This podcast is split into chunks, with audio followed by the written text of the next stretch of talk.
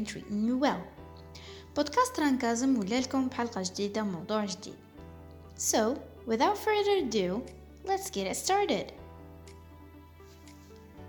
في منتصف نهار يوم من أيام شهر أفريل من عام 1995 دخل رجل في منتصف العمر لأحد بنوك مدينة بيتسبرغ بولاية بنسلفانيا باش يسرقه وبعد ما نجح في السرقة الأولى راح البنك واحد آخر قريب وتاني سرقة الغريب في الأمر أن السيد هذا ما قصرش راسه حتى باش يلبس قناع يخفي الهوية تاعه. والأغرب أنه كان يبتسم لكاميرات المراقبة وهو رافد الدراهم في طريقه للهرب. في وقت لاحق هذيك الليلة ألقت الشرطة القبض على ماكارثر ويلر. وعوضا على الابتسام كان مخلوع كيعرضوا عليه ضباط الشرطة صور المراقبة من كاميرات البنك. شاف فيها ويلر وهو ماشي مأمن وقال بصح كنت لابس العصير. ويرد ها أروح نفهمكم الجزء هذا. على حساب الشوفة أعتقد ويلر أنه كي يدير عصير الليمون على جلده راح يخليه خفي وما يبانش للكاميرات. منين جاب هذا الاعتقاد؟ ببساطة لأنه كان عارف باللي عصير الليمون يستخدم في صناعة الحبر السري وما دام لم يقترب من مصدر حرارة فمن المفترض أنه يكون غير مرئي تماما. كيما الكلمات كي تختفي. القصة هذه شدت انتباه أستاذ علم النفس الجامعي ديفيد دونينغ وراح يبحث فيها مع تلميذه جاستن كروغر. واستخلصوا باللي ميكارثر كانت عنده ثقة زائدة في قدراته واستنتجوا باللي في حين نحمل جميعا وجهة نظر إيجابية حول قدراتنا في مختلف المجالات الاجتماعية والفكرية إلا أن بعض الناس يقيموا قدراتهم بشكل خاطئ على أنها أعلى بكثير مما هي عليه في الواقع. وهذا ما يسمى وهم المعرفة أو متلازمة التفوق الوهمي واللي يعرف الآن باسم تأثير دونينغ كروغر The Dunning-Kruger Effect وهو يصف تضخيم تقييمنا لأنفسنا.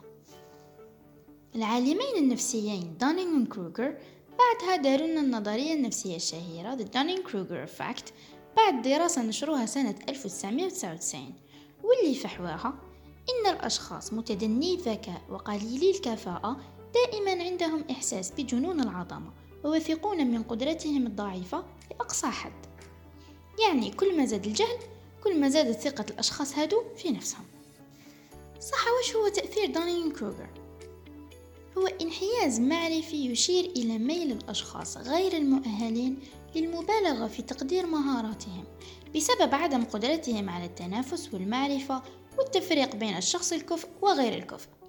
أو هم أشخاص يعانون من وهم التفوق.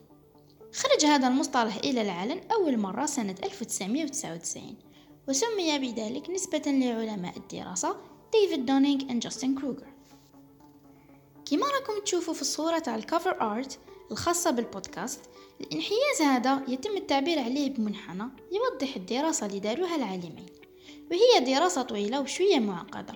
هدفها كان رصد تدرج مستوى التفكير والخبرات والمهارات. ونتيجتها كانت رسم علاقة بين مستوى الثقة والمعرفة لأي شخص. المنحنى يوضح النقاط التالية. في الأول الإنسان يكون جاهل والمعرفة تاعه محدودة بزاف. في نفس الوقت ثقته بنفسه كي يكون جاهل تكون مرتفعة بزاف حتى توصل لقمة الغباء. Peak of stupidity. بمرور الوقت يبدأ يحس بغبائه وتبدأ ثقته في نفسه تنهار. بشوية مع وجود مصدر معرفي ورصد لظواهر محيطة حتى يوصل لقاع الشك أو اليأس The Valley of Despair. وجود الإنسان في قاع الشك يخليه يسعى للمعرفة بشكل أكبر وهنا يبدأ يتعلم ويعرف ويقرأ ويفهم ووعيه يزيد. وثقته تبدأ تزيد تدريجيا مرة أخرى مدعومة بالمعرفة المرة هذه ماشي الجهل. يوصل الإنسان لمرحلة التنوير Slope of Enlightenment المنطقة الوسطى اللي تخليه أكثر حكمة وهدوء ووعي. وبوادر القدرة تاعه على التمييز بين المفيد والفارغ تبدأ. من بعد يروح لمنطقة معرفية متقدمة تخليه يضمن استمرار تحصيله المعرفي. Plateau of Sustainability. وزيادة ثقته بنفسه حتى يوصل لمرحلة جورو أو العالم أو العارف أو الخبير. وكي يوصل لمرحلة العالم أو الخبير يكون عنده وعي كافي باللي راه واعي. وتاني عنده وعي كافي بذكاء وغباء الآخرين وقادر يميز المكان اللي راه واقف فيه. ثقته في نفسه تكون عالية بصح تكون أقل من ثقة الجاهل بنفسه. المنحنى هذا يفسر لنا كامل ظواهر الحياة تقريبا فرديا واجتماعيا. في الخدمة في الحياة في المستوى الوظيفي في القراية في التطرف الديني في مستوى التعصب في المجتمع في تطور دول وتخلف دول أخرى. في تنميتنا المهارات جديدة وبزاف صوالح واحد أخرين. كامل وبلا استثناء نفوت على تأثير دانين كروغر بكامل مراحله. ما كانش واحد فينا يتولد جورو أو نابغة. ولازم نساعدوا بعضنا أو على الأقل نتحملوا بعضنا بصح المشكل أنه كاين ناس يتحشروا في قمة الغباء ويبقوا فيها. وناس يحصلوا في قاع الشك بلا أي تقدم للأمام إطلاقا. ونشوفوها في مجتمعنا بزاف. وين الجاهل يعتبر نفسه يعرف كلش والعارف أو الخبير يتواضع بمعرفته ويحوس يعرف أكثر. لو كان نخمو شوية برك راح نلقاو بلي النتائج هذه منطقية جدا والنوعية هذه من البشر راها حولنا في كل مكان. في نفس الوقت راح نلقاو بزاف ناس موهوبين وأذكياء يعانيوا من وساوس وشكوك بأنهم لا يستحقون النجاح اللي وصلوا ليه ويعانيوا تاني من الخوف ويحسوا باللي راهم مقصرين. ويطلق على هذه الظاهرة متلازمة المحتال أو The Imposter Syndrome. نهضر عليها مرة أخرى إن شاء الله. يقول الفيلسوف بريتراند راسل مشكلة العالم أن الأغبياء والمتشددين واثقون بأنفسهم أشد الثقة دائما. أما الحكماء فتملأهم الشكوك. وبالمثل القاعدة التالية واحدة وسارية في كل مكان. يقول الدكتور أحمد خالد توفيق هاتي شخصا جاهلا غبيا من أصل منحط. ولا أعني الثراء أو الفقر طبعا واعطيه سلطة حتى لو كانت حراسة باب مبولة عمومية. ولسوف تطلق أقذر مكونات نفسه للخارج. إنه يصير الشيطان ذاته. المشكلة الحقيقية هنا أنه عندما يفتقد الشخص الكفاءة ويستحوذ عليه وهم التفوق ماشي برك يوصل إلى استنتاجات خاطئة ويتخذ قرارات سيئة. بصح تاني تسلب منه القدرة على إدراك أخطائه ويبقى يعاود فيها بلا ما يفيق بلي هذه راها أخطاء صح كامل راح نطرحه سؤال واحد. واش نقدروا نديرو باش نتحصلوا على تقييم ذاتي أكثر واقعية لقدراتنا الخاصة في موضوع معين؟ إذا كنا ما راناش واثقين من تقييمنا الذاتي الحالي. الحاجة الأولى هي الاستمرار في التعلم والممارسة. على خاطر there is always something new to learn. تاني طلب آراء الآخرين وخاصة آراء من تثق بهم في نقدهم البناء. وتقدر تاني تبحث أكثر لتثبت صحة معارفك أو تتفادى الوقوع في الخطأ. تأثير دانين كروغر هو واحد من بين الكثير من التحيزات المعرفية اللي تقدر تأثر على سلوكياتك وقراراتك من أبسط الأمور إلى أعقدها وفي حين أنه من السهل عليك التعرف على هذه الظاهرة عند الآخرين من المهم أنك تتذكر أنها قد تؤثر على الجميع. والأهم هو أنك ما تنخدعش بأوهام التفوق. وتتعلم كيفية إعادة تقييم كفاءتك وقدراتك باستمرار. يقول المتنبي ذو العقل يشقى في النعيم بعقله وأخو الجهالة في الشقاوة ينعم. دوك نهضر شوية على المتلازمة هي في حد ذاتها. إحساس الفرد الزائف بتفوقه المعرفي رغم ضحالة قدراته وتواضع إمكاناته هو أحد أهم أسباب الجمود الفكري عنده وهو حائط الصد في مواجهة أي تطور فكري محتمل. الظاهرة هذه من الظواهر النفسية المعروفة في علم النفس حيث يقوم الشخص بتقييم قدراته المعرفية بأكبر من حجمها الحقيقي مما يسبب عنده إحساس وهمي بالتفوق. يقولوا دانيل كروغر باللي إحساس التفوق الوهمي ناتج بالأساس من وهم داخلي عند الشخص متواضع القدرات. تشير الدراسة باللي أصحاب الأداء الضعيف والإحساس الوهمي بالتفوق ما عندهمش القدرة على الاستفادة من الملاحظات اللي يتلقاوها على أدائهم الضعيف وبالتالي ما يقدروش يحسنوا هذا الأداء. جهل الإنسان بتواضع قدراته هو أحد الأسباب الرئيسية لهذا التحيز المعرفي بالتفوق. بصح كاين سبب آخر وهو جهل الإنسان بآلية عمل الأشياء أو افتقاره لفهم المنهج اللي تعمل من خلاله الأشياء. لا شك أن تأثير هذا السلوك خطير خصوصا إذا تحول إلى ظاهرة.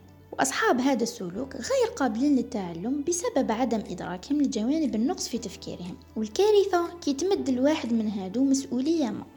الشخصيات هذه لا تؤمن إلا بقدراتها وما ترتاحش إلا لمن يوافقها الرأي ويولي انتقادها حتى على أساس علمي مخاطرة بسبب رسوخ فكرة قدراته العبقرية في نفسه.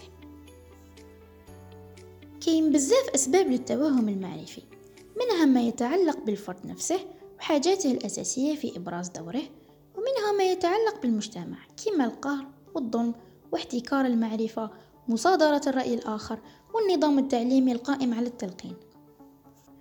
أخطر أنواع التوهم المعرفي هو وهم المعرفة الدينية لمد للإنسان ثقة في تبني وجهة نظر معينة لم يختبرها ويتعصب لها اعتقادا منه بأنه يؤدي خدمة جليلة لدينه ولربه. والحاجة اللي ساعدت على انتشار التوهم المعرفي الديني عند الغالبية العظمى من أفراد المجتمع هو الطريقة اللي يتلقوا بها الناس هذه المعرفة. تبعوا معايا وراح نحاول نوضح لكم حالتين من حالات التعاطي مع المعرفة الدينية اللي أدت إلى تعزيز إحساس الشخص بوهم المعرفة الزائد. مما صنع منه إنسان غير مستعد لتقبل الأفكار مهما بدت منطقية. بصح قبل لازم نقول لكم باللي حاجة العقل البشري وكيفية تعاطيه مع المعرفة تختلف باختلاف الوقت. مما يمكن اعتباره ضروري وشيء أساسي باش يقدر العقل البشري يفهم ويتقبل فكرة ما في مرحلة معينة قد يصبح عبء وعائق لتطور هذا العقل في المراحل المتقدمة. نمدلكم مثال بسيط لاحتياجات العقل ومتطلباته المعرفية. نفترض مثلا باللي رانا باغيين نعلمو طفل صغير عملية جمع وطرح الأعداد. من متطلبات العملية التعليمية استخدام الطفل أصابع يديه كعداد باش يفهم عملية جمع وطرح الأعداد حتى يتم ترسيخ فكرة الجمع والطرح في عقله. بصح إذا استمر الطفل في استخدام يديه في عملية الجمع والطرح حتى سن متأخرة فذلك يعتبر مؤشر خطير في عدم تطوره العقلي. هذا واش قصدت بالضبط من أن متطلبات المجتمعات في مرحلة معينة من مراحل تطور البشرية المعرفي قد لا تصلح في المراحل المتقدمة. بالعكس قادرة تولي مؤشر على عدم النضوج الفكري لهذه المجتمعات. نوليو دوك للحالتين اللي بغيت نهضر لكم عليهم. تاع توهم المعرفة الزائف لدى الفرد وترسيخ فكرة معينة في عقله واللي هم الحالة الأولى الإجماع مقابل الدليل. الهدف الأساسي من فكرة الإجماع هو تحصين الأفراد ضد العبث الفكري لأصحاب الأفكار المنفردة وزيادة جرعة الإطمئنان في نفوس العامة. بكري كانت العقول في حاجة ملحة للإجماع على فكرة معينة خصوصا قبل ظهور المنهج العلمي في البحث وقبل كثافة الدليل والبرهان العقلي. تبني فكرة الإجماع في عصر الانفجار المعرفي واعتباره ذلك قيمة عظمى في المسائل الفكرية سبب انغلاق فكري وساعد بشكل كبير في توهم المعرفة. فكرة الاعتماد على الإجماع كدليل في المسائل الفكرية هي فكرة فاشلة تماما على خاطر خلق التحيز معرفي عند غالبية أفراد المجتمع بوهم التفوق مما دعاهم لعدم اختبار هذه المعرفة خصوصا عند الأفراد أصحاب القدرات المحدودة. تضخيم فكرة الإجماع كدليل والاتكاء عليها في مواجهة أدلة عقلية ومنطقية ما خلقتش كسل فكري برك. بصح تاني صنعت هذاك الإحساس الزائف بالتفوق ومدت شرعية لرأي الأكثرية بغض النظر على معقولية ومنطقية الرأي هذا. رغم تصوير فكرة الإجماع على أنها منهج شرعي إلا أن المنهج القرآني حذر أتباعه من الاختباء خلف الإجماع في المسائل الفكرية والعقلية كذكر في أكثر من موضع. التعبير القرآني العظيم أكثرهم لا يعقلون. الحالة الثانية لباس رجال الدين تجسيد لفكرة العلم. فكرة التجسيد ظهرت مع اللحظات الأولى للبشرية حيث العقول في حالة بدائية غير قادرة على فهم المعاني المجردة بشكل كامل. فمثلا فكرة الطاعة والمعصية والقبول والرفض تجسدت منذ اللحظات الأولى في مسألة تقديم القربان. حيث كانت تنزل نار من السماء تأكل القربان المقبول في إشارة على الطاعة والقبول. بينما تترك القربان المرفوض كدليل وإشارة على المعصية. غزارة المعجزات المادية اللي كانت تاني تؤيد الأنبياء هي نوع آخر من تجسيد القدرة الإلهية باش يقدر العقل يستوعب ويدرك المعاني والمفاهيم ويتقبل الرسالة اللي جاء بها النبي أو الرسول. محاولات العقل البشري على الدوام تجسيد الإله وتشخيصه سواء في صورة أصنام كما داروا بزاف أمم بكري أو في صورة العجل كما داروا بني إسرائيل كان بسبب عجز العقل على إدراك فكرة الألوهية المجردة. هذا علاش خلقوا صورة للإله باش يقدر عقلهم يتقبلها. ميراث تجسيد الأفكار عنده أشكال ومظاهر عديدة. من هذه المظاهر محاولة خلق صورة مادية لرجل العلم أو رجل الدين من خلال لباس أو مظهر معين. هذا المظهر المميز والصورة النمطية رسخت في نفوس الأفراد ارتباط العلم الصحيح والمنهج السليم بهذه الصورة. قد يكون تجسيد العلم والمعرفة وارتباطه بلبسة معينة ومظهر محدد ذو فائدة في المراحل الأولى لتطور العقل البشري. باش يقدر هذا العقل يتقبل الأفكار بسهولة.